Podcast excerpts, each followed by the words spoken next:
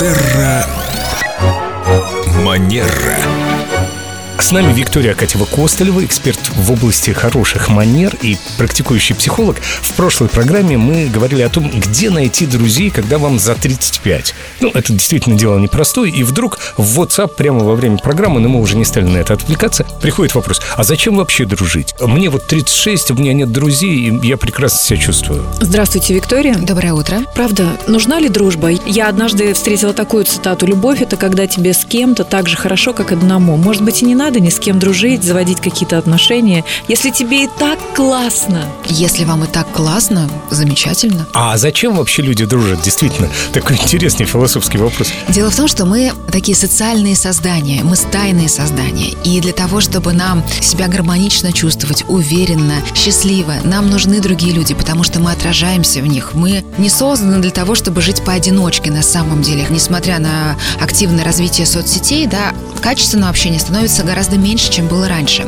И у каждого человека в дружбе свои потребности. И это важно, понимать, какие потребности у меня, и находить друзей, у которых схожие потребности. Потому что дружба, как и любые другие отношения, это обмен. Я тут слышал такое мнение, это в ключе того, о чем вы только что сказали, что не пьющему человеку вообще очень сложно завести друзей после 35. Семен, это вы сказали? Это сказала не я. Давайте будем точны в формулировках. Я этого не говорил, это я где-то слышал. Просто ретранслировал.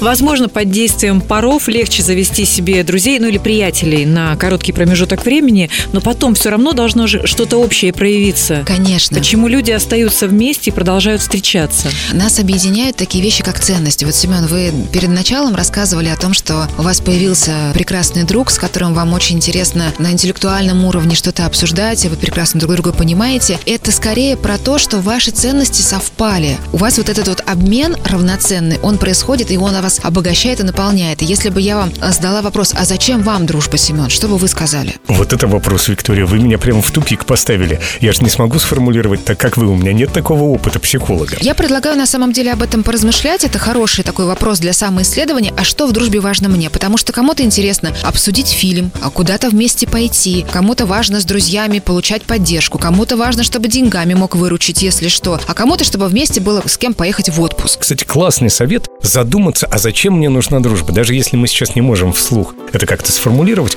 то подумать об этом действительно стоит и сформулировать это в течение дня, может быть, в течение недели, месяца для себя. Отличный вариант. И это поможет заводить друзей после 35, и после 55, и после 85. И уже точно понять, где это сделать. Совершенно верно, потому что это поможет нам в первую очередь еще и самих себя лучше понимать, и других людей. И когда мы, например, приходим в общую компанию, да, проводилось большое количество исследований на эту тему, мы, как правило, подходим к тому человеку, который нам кажется похожим на нас. Да, то есть некий свой человек. По каким-то критериям мы его считываем. Ну а дальше в общении мы начинаем его лучше узнавать и понимаем, о, он так же, как и я, любит мотоциклы. Или он обожает классическую музыку. И это обогащает нашу связь. И, конечно же, не будем забывать о том, что приходить куда-то в компанию нужно не с пустыми руками.